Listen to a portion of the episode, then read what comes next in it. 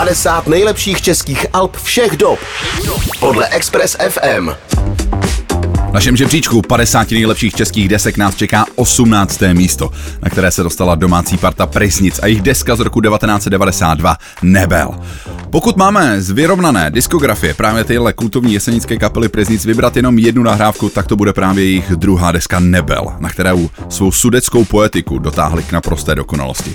Ta deska má vtahující atmosféru, dokonalé texty Jaromíra Švědíka a skvělé kytarové riffy Petra Kružíka. A i po 30 letech zní naprosto autenticky a nadčasově. Mimochodem je až fascinující, jak moc tu Prisnic připomínají zahraniční kytarové kapely jako Interpol nebo Editors, které ovšem v době vzniku téhle desky zdaleka neexistovaly. No a my si o desce Nebel od skupiny Priznic popovídáme s Jaromírem Švědíkem. Jaromíre, a krásný večer. Krásný večer. Co vás tak jako první napadne, když se řekne název desky Nebel? že je to tak dávno, že už si to pořádně nepamatuju. no, na nebel mě napadne jenom takové jako vlastně ten text, ty písničky trošku si vzpomenu, podle, který, podle čeho se ta deska jmenuje. Jasně. Podle který písničky. Já, já vás s tím vzpomínáním budu trápit ještě trošku dál, jak jsem říkal, že ta deska vznikala v roce 1992, tak jak vzpomínáte aspoň na tu dobu samotnou? No, tak my jsme tenkrát byli vlastně, vlastně relativně ještě mladí a měli jsme za sebou první desku Freiwaldau, která vzniká vždycky, ta první deska kapely vzniká tak jako z těch starých zásob, že? takže to jde tak jako docela lehce, nebo jako člověk vytahuje ze šuplíku a ty texty už jsou vycizelovaný a vím, že jako tahle ta deska, no v téhle době, že, že nás to jako tak nějak pohltilo, začali jsme hodně hrát a hned jsme dostali nabídku na druhou desku a takže jsme byli takové jako intenz, intenzivně jsme zkoušeli, intenzivně hráli a e, prostě najednou jsme zase byli ve studiu, teda už jsme byli ve studiu Citron, myslím, tady s tou deskou mm-hmm.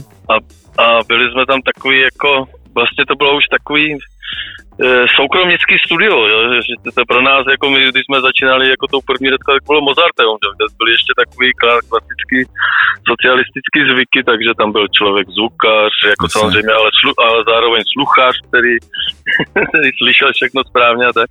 A tady tuhle desku jsme si jako dělali sami prakticky. Měli jsme tam jenom technika, že jo, v tím Citronu a vlastně jsme si to jako kapela produkovali sami, respektive Peťa Kružík hlavně, jako kytarista, to tam do toho mluvil a takže vím, že to bylo takové jako učení se za jízdy a takový něk, některé jako věci bych jako dneska udělal rozhodně jinak, no, ale to pak jsme se ještě dlouho učili, jak dělat pořádně desku. Jste říkal, že byste to dneska nahrával úplně jinak, tak co byste dneska z dnešního pohledu udělal jinak? no, hlavně jako to jsme se naučili, že, že potřebujeme člověka, který má nějaký nadhled, který je trošku odvedle, který si, jako myslím producenta, který sice jako naši hudbu zná, ale není přímo v té zkušebně při té tvorbě a, a trošku nás jakoby umravní v, tým studiu. Ještě mě napadá uh, obal desky. Uh, jestli si vybavíte, jak vznikal samotný, des, samotný obal?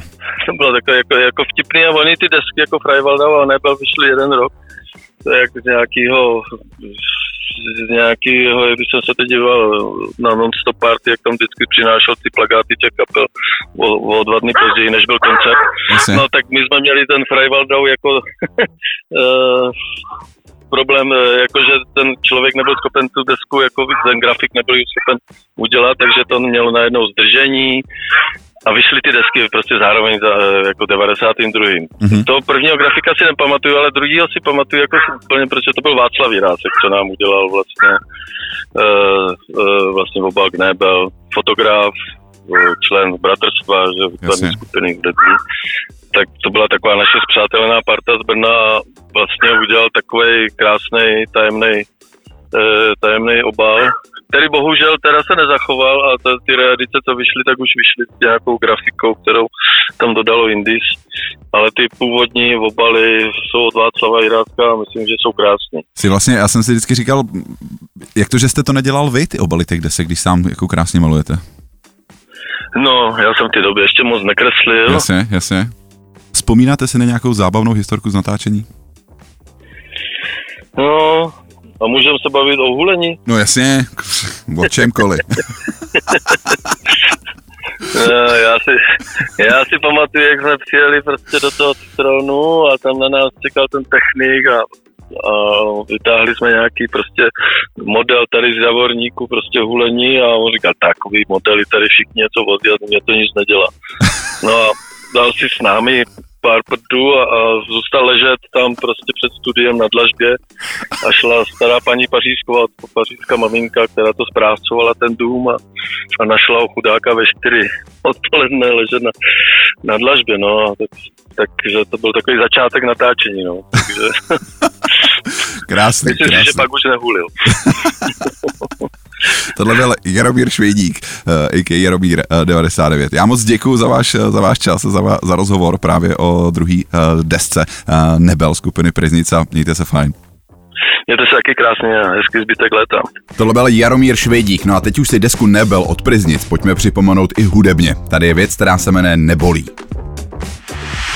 50 nejlepších českých alb všech dob. Podle Express FM.